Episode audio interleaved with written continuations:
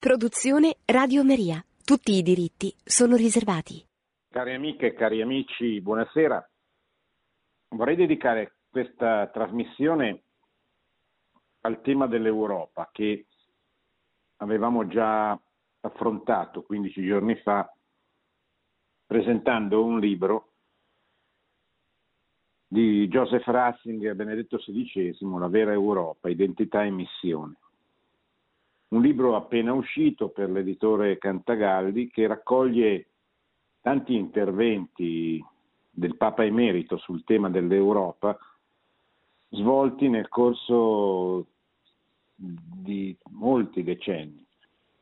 Quello che vedremo questa sera è addirittura un discorso che fece Don Ratzinger nel 1979 prima ancora della, della fase in cui eh, Ratzinger divenne prefetto della Congregazione per la Dottrina della Fede, naturalmente prima del pontificato. Il libro è importante anche perché, come ho detto, eh, presenta l'introduzione di Papa Francesco che conferma in poche pagine il contenuto e eh, le tesi enunciate a proposito dell'Europa da parte del suo predecessore.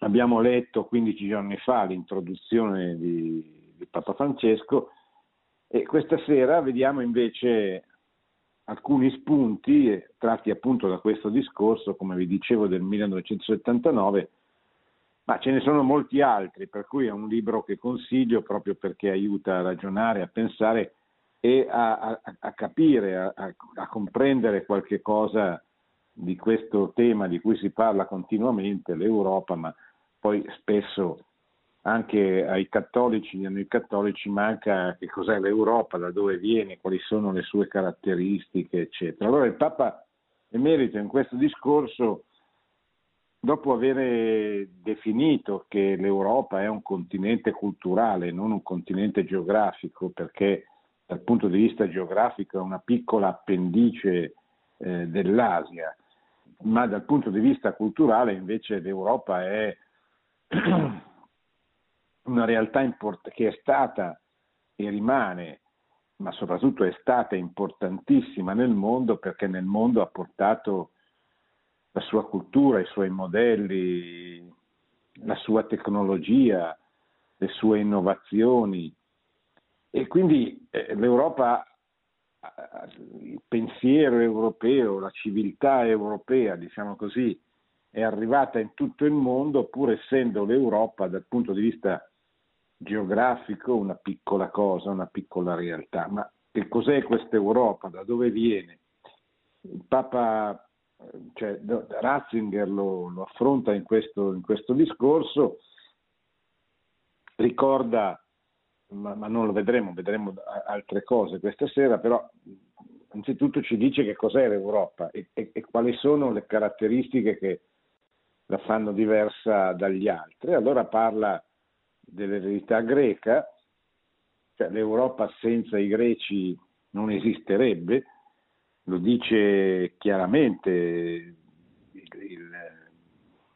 il, il Ratzinger, dice, eh, vi leggo le sue parole perché sono secondo me importanti, l'Europa è come parola una, un'idea geografica e spirituale, una creazione dei greci.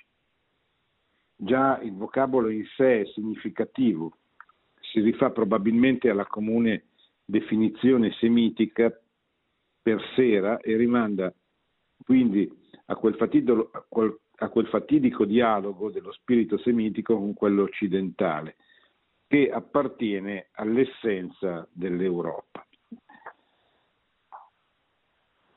L'eredità greca è l'eredità dei grandi filosofi, della grande filosofia dei greci. Chi studia filosofia al liceo si ricorderà come lo studio della storia della filosofia proprio com- comincia con lo studio dei filosofi greci, di Socrate, di Platone, di Aristotele soprattutto, che sono i tre grandi filosofi greci che hanno eh, inventato, cioè che hanno, diciamo così, trasmesso la metafisica, cioè questa parte della filosofia che studia il, trascendente, il trascendente, cioè che si occupa di indagare su che cos'è, su come si può definire, su come ci si può accostare al trascendente, cioè a quella realtà eh, che va oltre il, il, la vita terrena, che eh, ci porta nella dimensione del creatore delle cose, del creatore degli uomini, del creatore dell'universo. È molto importante questo passaggio perché attraverso la metafisica si, si, la, i greci hanno introdotto nel pensiero la dimensione religiosa in maniera diversa da come la religione era accolta fino ad allora nelle diverse culture, nelle diverse civiltà. La religione era anche presso i romani un insieme di, di divinità che erano molto umane e poco divine, cioè pensate agli dei, no? agli dei dell'Olimpo, agli dei del Pantheon eh, romano, eccetera. La metafisica ci aiuta a, a, porsi, a porci con la ragione, con l'intelligenza, ad entrare con la ragione e con l'intelligenza nella dimensione trascendente della, della realtà. E quindi Dio eh, diventa, per la filosofia greca, per la metafisica, diventa qualcosa di, non di personale, perché questo avverrà soltanto con il cristianesimo, ma qualcosa di, di, di ragionevole. Cioè quando noi ci accostiamo a, al divino, cominciamo a cogliere alcune definizioni, il motore immobile, la causa incausata, tutte cose che appunto sono state introdotte dalla filosofia greca, prepariamo il terreno a quello che, che poi verrà, eh, diciamo così, eh, approfondito definitivamente con Dio che si fa uomo, con il mistero dell'incarnazione di Gesù Cristo. Ma perché Dio possa farsi uomo, eh, poi, perché questo mistero possa essere percepito dall'uomo, è necessario che l'uomo diciamo, conosca l'esistenza del divino, del, della, del trascendente, di Dio come creatore. No?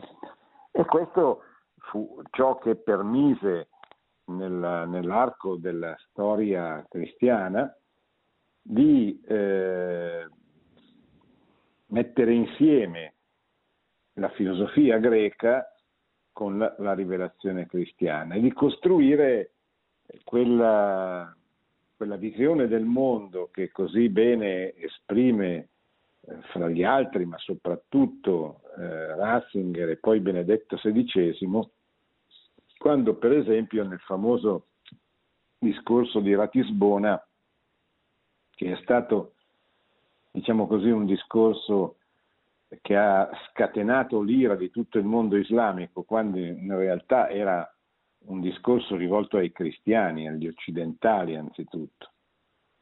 E il Papa di allora, il Papa oggi emerito, diceva in questo discorso l'importanza dell'apporto della filosofia greca, in particolare della metafisica, al cristianesimo. Da questa alleanza, diciamo così, è, nata, eh, è nato il cristianesimo diciamo così, occidentale che però ha portato questo, questo approccio, questa, questa, cultura, questa mentalità in tutto il mondo, anche se certamente il cristianesimo che si incarnerà eh, in Asia, in Africa, nelle altre culture, eccetera, eh, potrà sicuramente recepire molto dal, dal, dal, dal, cristianesimo come si è sviluppato in Occidente, ma avrà le sue caratteristiche, avrà la sua inculturazione, cioè la, la fede è sempre la stessa, ma quando si incarna in culture diverse produce delle, delle inculturazioni diverse, per cui il cristianesimo, i suoi fondamentali, i suoi dogmi, il suo messaggio eh, rimane sempre uguale eh, per tutti gli uomini del, del mondo, ma poi si, si, si, si, coniuga, si incarna in culture diverse e dà vita a sistemi di pensiero e a civiltà eh, simili ma anche eh, diverse fra di loro. Oltre alla, alla, alla, filosofia greca, all'eredità greca c'è l'eredità latina, certamente il diritto romano e poi c'è eh, il, cristianesimo che nasce nel, nella storia di, di Israele, dopo la chiamata che Dio rivolge ad Abramo affinché attraverso il suo lungo pellegrinaggio che dura 40 anni verso la terra promessa poi eh, possa prendere possesso della terra dove nascerà il Messia, il figlio di Dio fatto uomo, Gesù Cristo. Quindi Atene, Gerusalemme, Roma, Atene, i greci, la filosofia greca, Gerusalemme la storia di Israele, Roma il diritto romano è il luogo dove poi si, si, si, viene a vivere, vengono a vivere i due grandi apostoli, il capo della Chiesa, Pietro, e colui che porterà il messaggio cristiano in tutto il mondo pagano, eh, Paolo. Allora, per per salvaguardare, diciamo così, questa idea di Europa e per opporsi a tutte quelle ideologie che sono penetrate dentro i confini dell'Europa, i confini, soprattutto i confini culturali dell'Europa, provocando danni, guerre, combattimenti, difficoltà, eccetera. Pensate all'Islam, l'Islam per secoli è stata la spina nel fianco dell'Europa.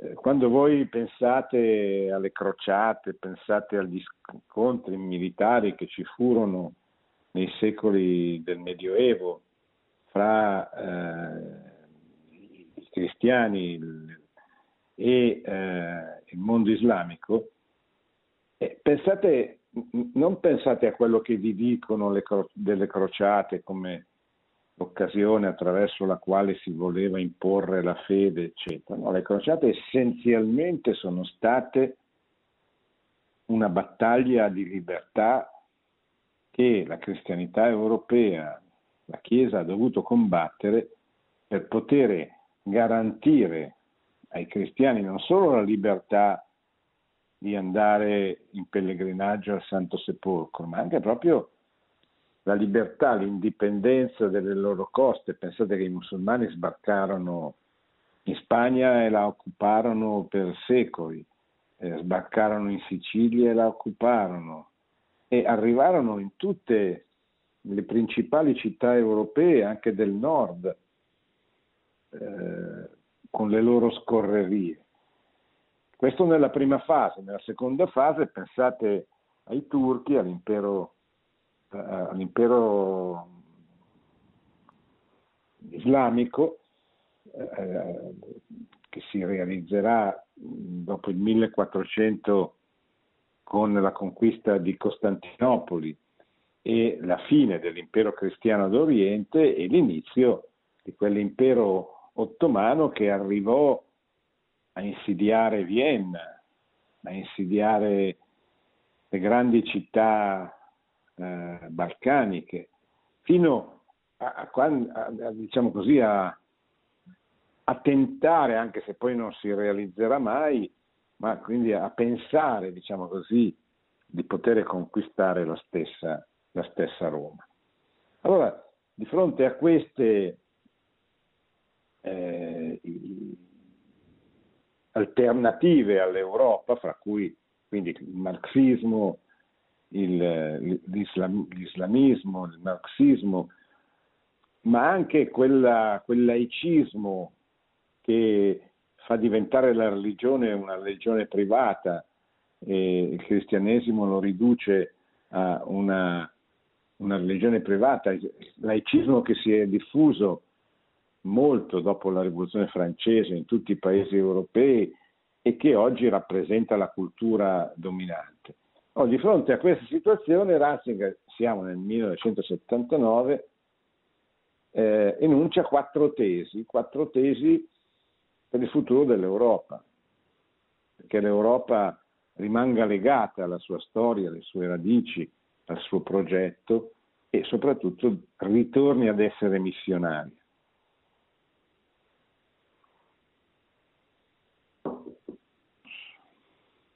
Naturalmente quando dico l'Europa ritorni ad essere missionaria intendo la Chiesa che è un'Europa, le chiese che sono in Europa ritornino a essere missionarie, ritornino a portare il messaggio di Cristo eh, nel mondo come hanno fatto per tanti secoli. Quindi tesi, tesi numero uno. Eh, l'intima correlazione di democrazia e di eunomia, cioè di buon governo, è, eh, secondo Ratzinger, la prima caratteristica dell'Europa. Di fronte alla supremazia dei partiti e alla dittatura come dominio dell'arbitrio, l'Europa ha scelto il dominio della ragione e della libertà, che può durare solo come supremazia del diritto. È quello che, che dicevo prima, cioè il, ehm, la supremazia della ragione comincia con eh, la filosofia greca, cioè questo modo di ragionare, di pensare, che è proprio tipico, caratteristico del, del pensiero occidentale ed è debitorio nei confronti eh, dei greci e della filosofia che i greci hanno coniato e portato poi eh, nel resto dell'impero romano.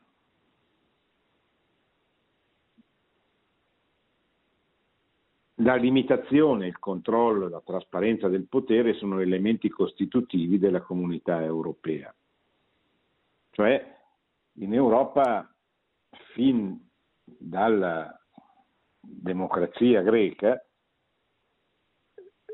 sono prevalsi, o comunque si sono molto diffusi, sistemi di potere controllato, cioè controllato dalla legge, controllato dalla cultura, dal senso comune, eccetera.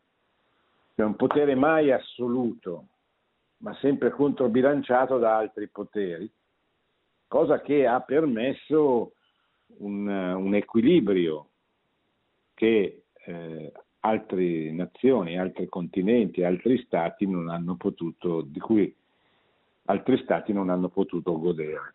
Pensate alla, eh,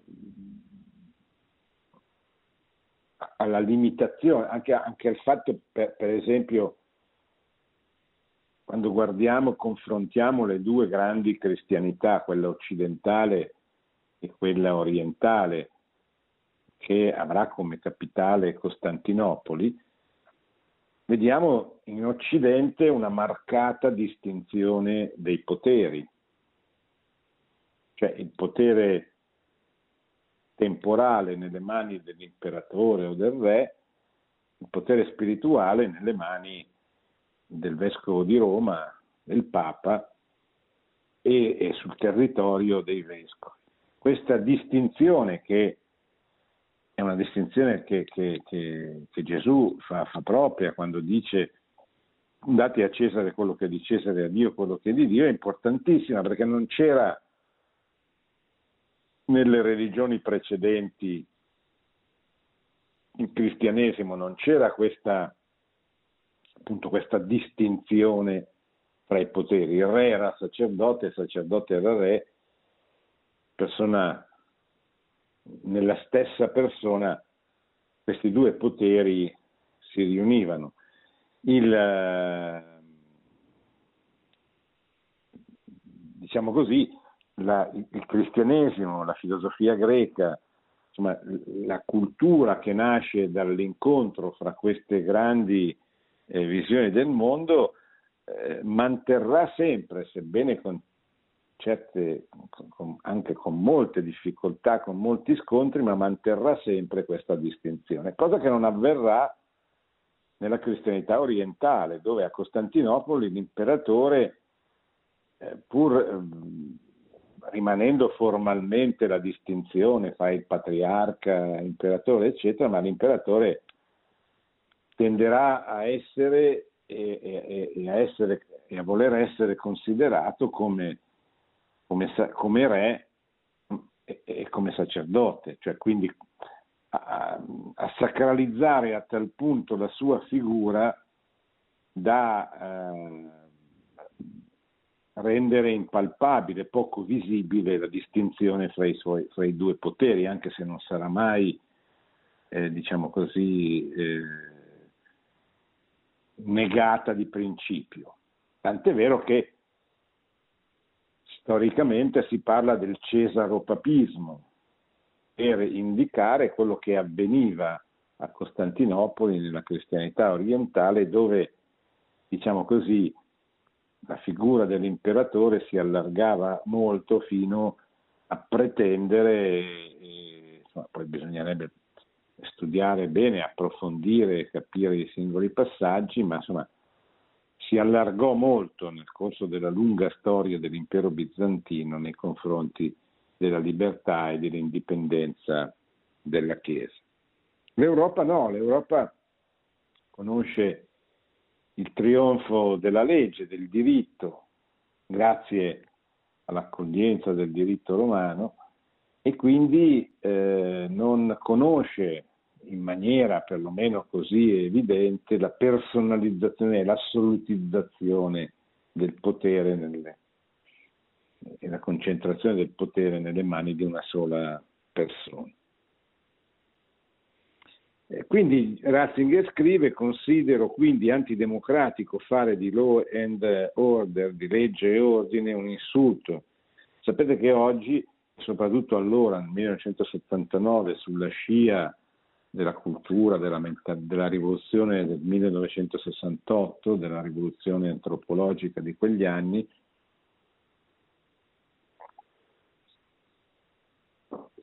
era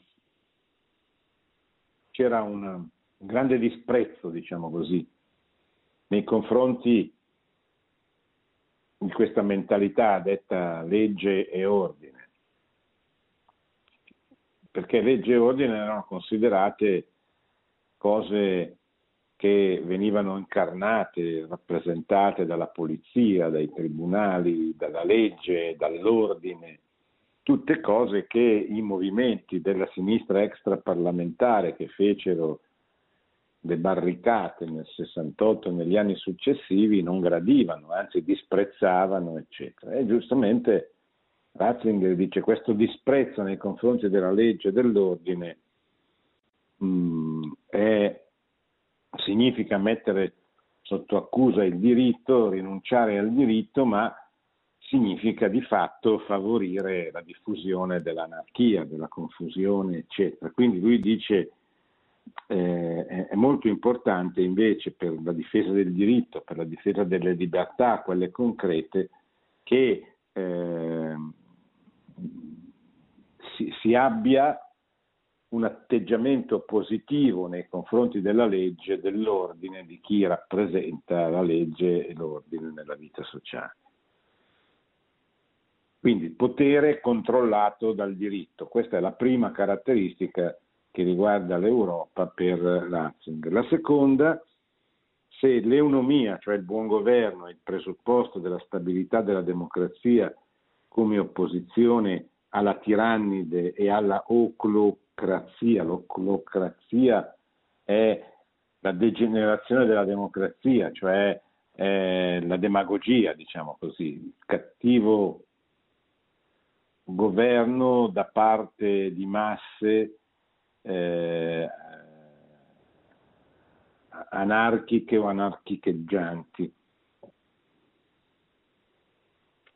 Seconda tesi, se l'economia è il presupposto della stabilità della democrazia come opposizione a tiranni della oclocrazia, d'altra parte il presupposto dell'economia è il timore dei valori morali e il timore di Dio, collettivo e vincolante per il diritto pubblico. Ma da dove nasce questo amore per il buon governo, per il bene comune, diremmo noi, cioè direbbe la dottrina sociale della Chiesa?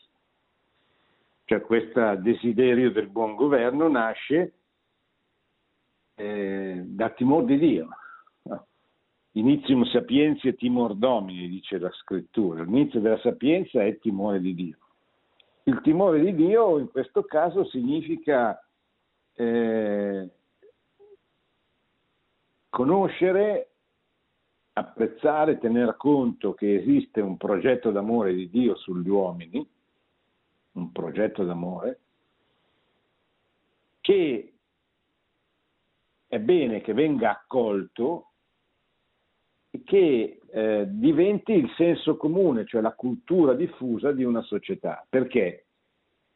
Eh, perché se viene accolto, se viene accolta la religione, Dio e la sua religione, se viene accolto Dio e la sua religione, si realizza quello che dirà Sant'Agostino, ma dove trovate dei cittadini migliori di quelli che rispettano, che si sforzano di rispettare i dieci comandamenti? Dove li trovate? Cittadini che non rubano, dicono sempre la verità, onorano la patria oltre che la propria famiglia e i propri genitori, santificano la festa, non uccidono, non commettono atti impuri, cioè dove li trovate? Dei cittadini più modello di quelli che si sforzano di vivere come indicato dai dieci comandamenti. E dai dieci comandamenti che nasce il diritto, cioè che nasce il fatto che ci sono delle leggi che devono essere rispettate per il bene della comunità, per il bene di tutti.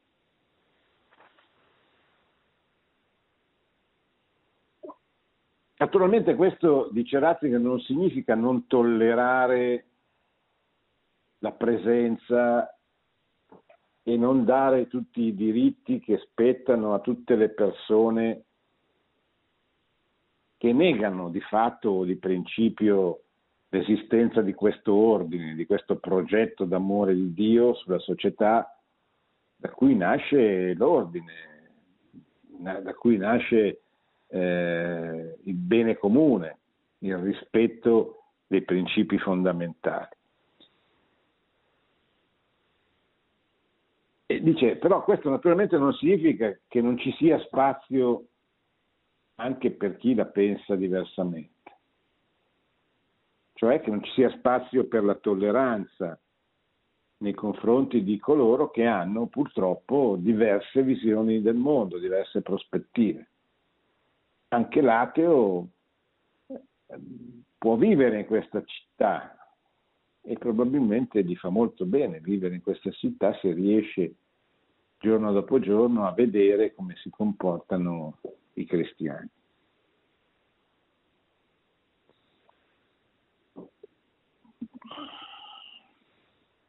Tesi numero 3. Il rifiuto del dogma dell'ateismo come presupposto del diritto pubblico e del dogma della fondazione dello Stato è un timore di Dio riconosciuto anche pubblicamente come il fondamento dell'etica e del diritto, significa rifiutare, scrive Ratzinger, sia la nazione sia anche la rivoluzione mondiale come summum bonum. Cioè, quali sono stati i due grandi nemici dell'Europa? che l'hanno distrutta e cercata di distruggere, anche se non ci sono riusciti completamente, ma certamente l'hanno ferita, tentando di conquistarla. Il nazionalismo, il primo, il primo grande nemico dell'Europa. L'Europa è stata distrutta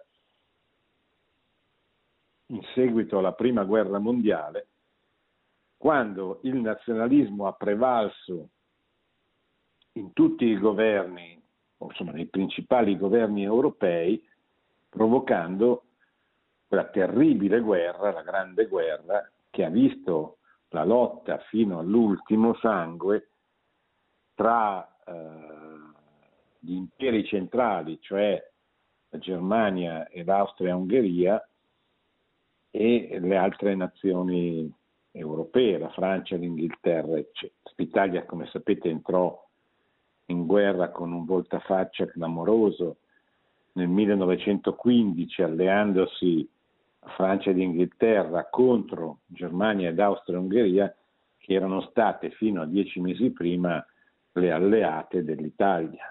Questo stranissimo e anche un po' vigliacco eh, cambio di prospettiva eh, a mio avviso ha anche segnato profondamente la non identità italiana, la mancanza di un'identità, perché un amore per la propria patria non può nascere dal tradimento, da un comportamento così ambiguo che non produce identità, produce casomai stupore, dice ma come mai questi hanno, si sono comportati così? Soprattutto tenendo conto che la grande maggioranza degli italiani e anche un uomo politico famosissimo allora come Giolitti erano neutralisti, erano contrarissimi a che l'Italia entrasse in, eh, in guerra. Quindi il nazionalismo è stato il primo nemico dell'Europa. Il secondo, eh, vediamo anche come, come dice, parla del Medioevo, spesso ci viene, ci capita di, di incontrare qualche non cristiano, non cattolico che ci accusa dei secoli bui, del tempo scuro del Medioevo, eccetera. Questa è, sappiatelo, una, una bufala, come si dice oggi. Ormai negli ambienti scientifici tra i principali storici nessuno si azzarda a parlare del Medioevo come di un'epoca triste e oscura. Il Medioevo invece è, stato un, una grande stagione di sviluppo culturale, sociale, tecnologico, eccetera, ma soprattutto è stata un'epoca cristiana, una civiltà cristiana, che non significa che tutti coloro che abitano in questa civiltà siano bravissimi, santi, eh, senza peccato, senza macchie, eccetera. Significa però che quella cultura, quella civiltà era una civiltà che aveva le idee chiare su quali erano i propri fondamentali. Poi molti degli uomini purtroppo non hanno messo in pratica i principi che pur conoscevano, però certamente il, il senso comune di quell'epoca era molto più legato alla fede cristiana di quanto lo sia il senso comune eh, di oggi, eccetera. Quarta tesi, no scusate, vi dicevo, parlavo del Medioevo. Il Medioevo conobbe nelle università, scrive Ratzinger, negli ordini monastici e nei concili altrettante istituzioni europee che si ponevano come una realtà concreta non statuale e proprio per questo efficace. Cioè, eh, il Medioevo conosce la nascita delle università, per esempio, conosce la nascita degli ospedali, per esempio. E tutto questo comincia con eh, la grande opera svolta da Benedetto, da San Benedetto, con la costituzione del primo e poi di tanti altri monasteri a seguire, dove vanno a vivere pregando e lavorando i monaci benedettini, dal, dal nome del loro eh, fondatore. Quarta tesi, dicevo, l'Europa si deve fondare sul riconoscimento e la tutela della libertà di coscienza, dei diritti umani della libertà della scienza e quindi su una società umana liberale, dove liberale credo che Ratzinger non intenda liberale in senso ideologico, ma liberale nel senso della virtù, cioè la liberalità, la generosità, una, una, un continente abitato da uomini che generosamente offrono la loro vita perché Cristo venga conosciuto nel mondo, perché sia rispettato, perché sia amato, perché sia riconosciuta la sua eh, sovranità. E questo fa sì che anche eh, in determinate circostanze emerga questo liberale non nel senso ideologico, ma appunto, come dicevo, nel senso della, trasmiss- della disponibilità a trasmettere, a dare il meglio di sé, che può essere eh, un meglio economico, ma soprattutto può essere il, suo, il proprio tempo, la propria energia, i propri talenti, insomma. Queste conquiste dell'epoca moderna vanno tutelate e sviluppate. C'è una quarta epoca su cui Ratzinger insiste molto, che è l'epoca moderna. Perché insiste molto? Perché l'epoca moderna è l'epoca che nasce con l'illuminismo e distacca l'Europa dalle sue radici cristiane. L'illuminismo che porta alla rivoluzione francese e porta alla persecuzione nei confronti della Chiesa. I rivoluzionari francesi uccisero nobili e preti e vescovi perché eh, all'inizio di questa importantissima rivoluzione credevano di poter fare a meno della Chiesa. L'essere cristiani era guardato con sospeso, spesso era motivo di, di carcere, di, di, di violenza, eccetera. Però, dice Ratzinger, nella modernità, cioè in quel mondo che nasce in seguito alla rivoluzione francese, che si fonda sulle ideologie e sui partiti ideologici, che per la prima volta diventano partiti di massa, ebbene, in eh, quel mondo, quel, quel, quel mondo che è la modernità, conosce certamente questo lato oscuro, ma conosce anche dei momenti positivi, degli aspetti positivi. Ratzinger li elencherà, poi vedremo, che devono essere salvaguardati all'interno, dice Ratzinger, di una eh, prospettiva cristiana di rinascita dell'Europa.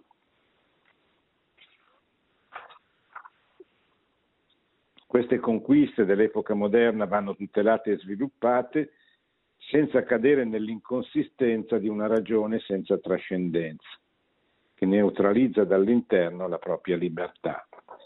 Che cos'è l'inconsistenza di una ragione senza trascendenza? La ragione senza trascendenza è quello che dicevamo prima, è l'ateismo nella vita pubblica. È eh, il considerare Dio, la questione di Dio e quindi il cristianesimo, soprattutto in Europa, come qualcosa di contrario alla ragione dell'uomo o che la ragione, deve, la ragione deve comunque guardare con assoluta indifferenza.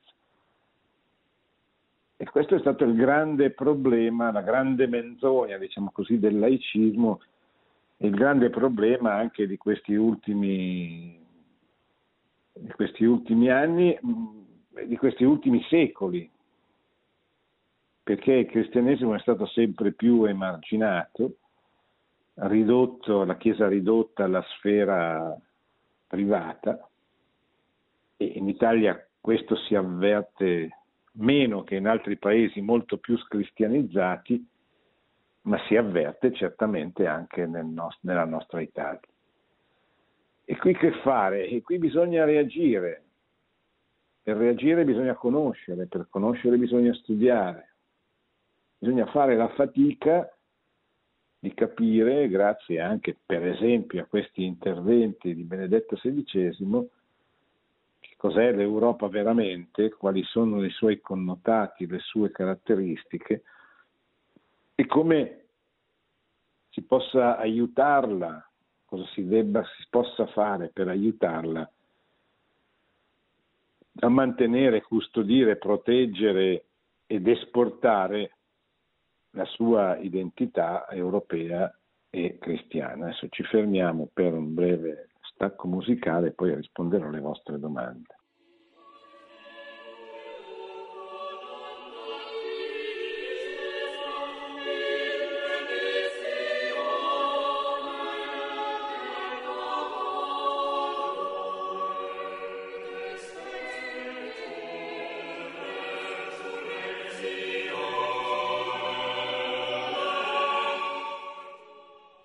Pronto? Pronto? Sì, buonasera. Eh, volevo chiedere, volevo chiedere qui, eh, Maria Luisa da Roma. Eh, sì. Allora volevo dire questo, siccome ho sentito dire eh, a Radio Maria che l'Europa sarebbe eh, la testa del serpente, si, si, si, è usata questa espressione per dire probabilmente che diciamo uh, c'è un anti-cristianesimo eh, eh, che si sta sviluppando nel mondo, eccetera, ma questo si manifesterebbe soprattutto eh, in Europa perché lì ci, ci, sarebbe una concezione forse più, diciamo, più, più radicale di opposizione nel pensiero appunto contro eh, appunto il cristianesimo.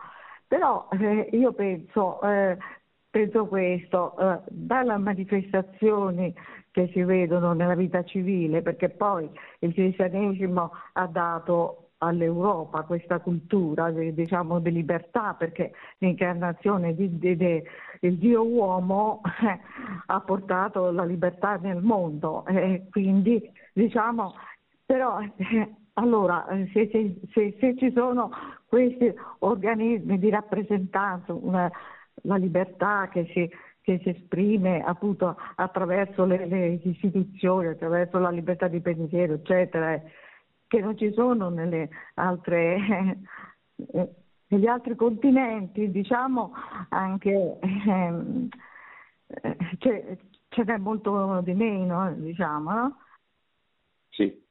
Sì, pronto, non ho sentito, non ho sentito la domanda, scusi. Sì, la, la, domanda è come si fa a dire che, nell'Europa, che l'Europa è la testa del serpente, come ho sentito questa espressione insomma, a Radio Maria, come sì. dire, cioè, il, il, massimo di opposizione al cristianesimo, strisciante, eccetera, quindi più, più pericolosa forse se si vuole dire qualcosa con questo, più sì. quando insomma poi a lungo andare se appunto il secolarismo diventa troppo eh, accentuato, sì, ma eh, allora eh, è un male, allora lì... Eh, sì, signora, non la sento più, provo a risponderle. Ma io credo che cioè, bis- bisogna tenere presente che l'Europa è stata fino a pochi decenni fa, il luogo, soprattutto dal punto di vista intellettuale, culturale, dove venivano a studiare nelle università, nelle case editrici, eccetera, da tutto il mondo, perché era in Europa che si elaborava il pensiero nel bene e nel male, che eh, principale. Pensate, che so, alle grandi ideologie del XX secolo nascono in Europa, il marxismo, il liberalismo, la rivoluzione francese, eccetera. Questo altre culture, altri popoli che noi conosciamo molto meno meriterebbero altri discorsi, certamente un cinese, per esempio, crede nella superiorità della propria storia, della propria cultura, della propria identità. Eh, ed effettivamente la Cina ha una, una grande storia di, di, importante, diciamo così, molto elaborata, eh, però poi potremmo dire qualcosa di analogo per, per il Giappone, ma diciamo così, nulla dal punto di vista culturale, non dico dal punto di vista economico, militare, cioè, ma dal punto di vista culturale credo si possa dire che l'Europa, le sue propagini, cioè l'America, l'Australia, sono state il luogo dove si è maggiormente sviluppato il pensiero che poi è arrivato a condizionare, cioè non in maniera assolutamente uguale, ma a condizionare, a orientare, diciamo così, il modo di vivere tutti gli altri. Forse solo il, la Cina è anche dal punto di vista culturale il grande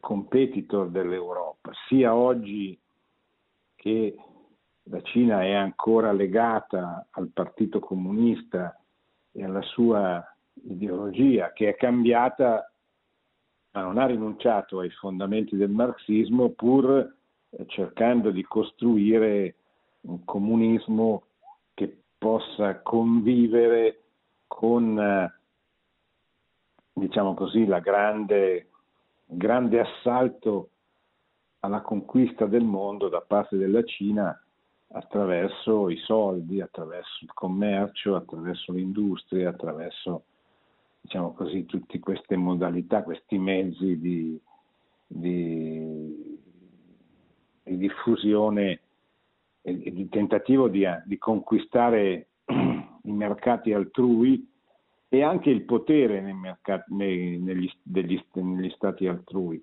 che è una caratteristica del modo di, di operare, di fare della Cina in quest'ultima, in quest'ultima stagione. Ma a prescindere da questo, dicevo, l'Europa è sempre stato un faro nel bene e nel male. Quindi quando si dice che la testa del serpente è in Europa, probabilmente credo che volessero dire che eh, è soprattutto in Europa che si annidano le forze più ostili alla Chiesa, al cristianesimo e quindi all'Europa stessa o comunque alle sue radici, alle sue origini, ai suoi valori che sono anche cristiani, certamente. Pronto? Pronto, buonasera, sono Paolo da Rovigo. Buonasera Paolo.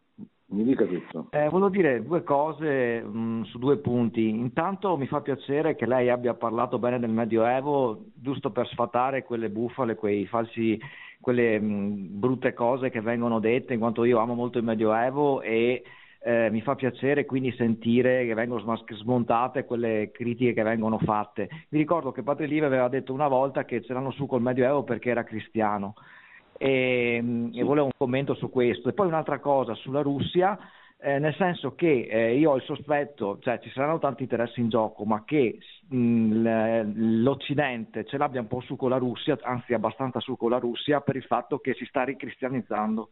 Volevo sapere cosa ne pensa a riguardo. Sì. Ma dunque, per il Medioevo senz'altro ormai dal punto di vista degli studi, dal punto di vista dei, degli studiosi, nessuno si azzarderebbe più a diffondere l'idea del Medioevo come società arretrata, eh, o fare quella propaganda come fece Umberto Eco nel suo libro e poi nel film Il nome della rosa contro il Medioevo.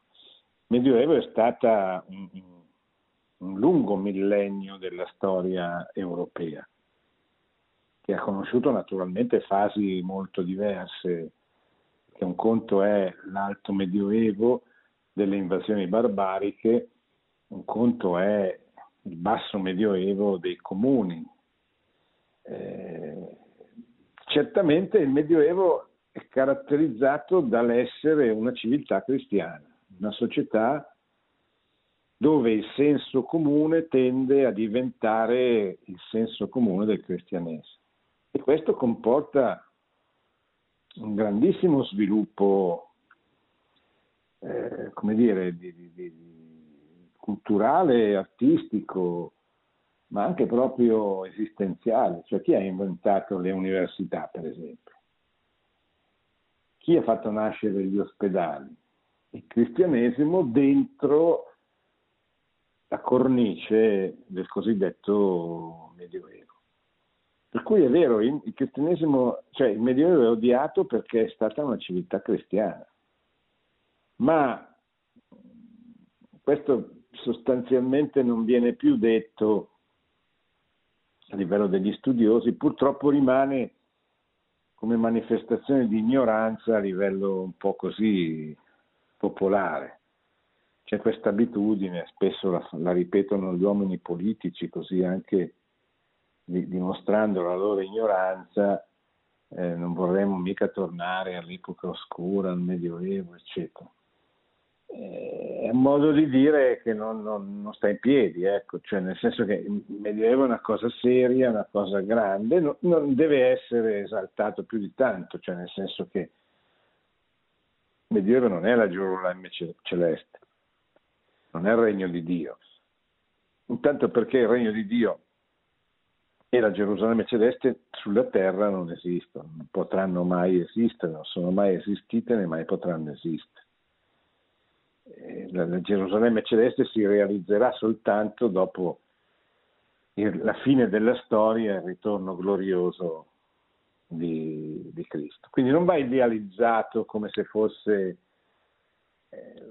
va ricordata la, la verità, cioè la realtà. Il Medioevo era una società cristiana che non vuol dire che tutti quelli che abitavano nel Medioevo erano santi, immacolati, bravissimi, eccetera ma vuol dire che il senso comune di quell'epoca era eh, impregnato di, di, di Vangelo e quindi era più facile salvarsi e santificarsi, perché si viveva dentro un contesto che molto di più, infinitamente di più di quello di oggi, ti, eh, ti portava ad alzare gli occhi verso il cielo, verso il trascendente, verso Dio, verso Gesù Cristo. Ecco, concludo appunto eh, ricordando il Medioevo rispetto, ed Europa, cioè la storia dell'Europa è anche la storia del lungo periodo medievale che è un po' venuto fuori e mi piace soffermarmi un, secondo. Eh, non bisogna contraffare, contrapporre alla, alla, leggenda nera la leggenda rosa, perché si, si entra in una bagarre dialettica che non porta da nessuna parte. Come tutte le cose bisogna studiarle, approfondirle. Nel Medioevo ci sono tante cose belle e tante cose discutibili, non belle, brutte. Però so, solo da un punto di vista artistico, ma pensate, interroghiamoci perché i turisti dal Giappone, dall'America, da tutto il mondo vengono in Italia. Cosa vanno a vedere? Se non cose che sono state costruite nel Medioevo più o meno. Perché la gran parte delle chiese romaniche, gotiche, che sono state costruite, che vengono a visitare sono strutture medievali. Se uno viene a Milano va a Sant'Ambrogio, oppure il Duomo di Milano, oppure il Duomo di Orvieto, oppure le grandi cattedrali della Francia, se vogliamo uscire dall'Italia, i castelli, castello sforzesco, ma è la bellezza di tanti castelli che ci sono in alcune zone d'Italia, sono tutte costruzioni del Medioevo. Quando uno va all'università di Pavia, per esempio, che bella, è stata costruita nel Medioevo. L'Università Statale di Festa del Perdono a Milano è stata costruita in quel. E poi anche l'idea di università, oppure di ospedali, oppure la stessa, l'uguaglianza, la stessa dignità fra l'uomo e la donna, ma chi l'ha portata? Chi l'ha fatta entrare piano piano, lentamente, con difficoltà nella cultura europea? o l'uguaglianza fra i liberi e gli schiavi, cioè l'abolizione della schiavitù, che è stato un lungo lavoro, però è stato il cristianesimo che ha portato questa, questo cambiamento culturale, eccetera. E questo è il Medioevo, il Medioevo che, diciamo così, che migliora di secolo in secolo, se vogliamo usare questa espressione migliora nel senso che cerca di secolo in secolo di realizzare quei valori, quei principi che nascono da Cristo, che nascono dall'incarnazione, che nascono dal cristianesimo, che la Chiesa porta avanti, ma che eh, ci vogliono dei secoli affinché penetrino nel corpo sociale e lo, lo trasformi. Questa è l'Europa. Questa è l'Europa fino all'illuminismo, fino alla rivoluzione francese, con il precedente grave della divisione provocata dalla riforma protestante e dalle successive guerre di religione, che tanto male hanno fatto all'Unione dell'Europa, eccetera. E si arriva così all'Unione Europea. L'Unione Europea, come ha detto il Papa tornando da Bratislava, l'Unione Europea o eh, si, si, richiama alle radici cristiane oppure, oppure, è destinata a entrare nell'orbita del pensiero unico, del politicamente corretto, ma non, non porterà da nessuna parte, non porterà grandi risultati, eccetera, perché, eh, perché l'Unione Europea che si fonda soltanto sul denaro, sui vantaggi che possono derivare agli stati dal mettersi insieme per lucrare dei soldi che arrivano da Bruxelles, eh, certamente è una cosa che andrà avanti finché ci saranno soldi, che nessuno Stato rifiuterà, ma certamente questa non è l'Europa. Questa è l'Europa delle banche, della finanza, eccetera, che forse, dico forse, potrà giovare alla finanza, alle banche, alle multinazionali, eccetera, ma certamente non, ha, non aiuterà l'Europa a diventare quella, quel faro di cultura e di civiltà che è sempre stato e che può tornare a essere se è capace di non distaccarsi dalle sue radici, dalla sua identità profonda. Bene, grazie, buonanotte e buona settimana a tutti. Produzione Radio Maria. Tutti i diritti sono riservati.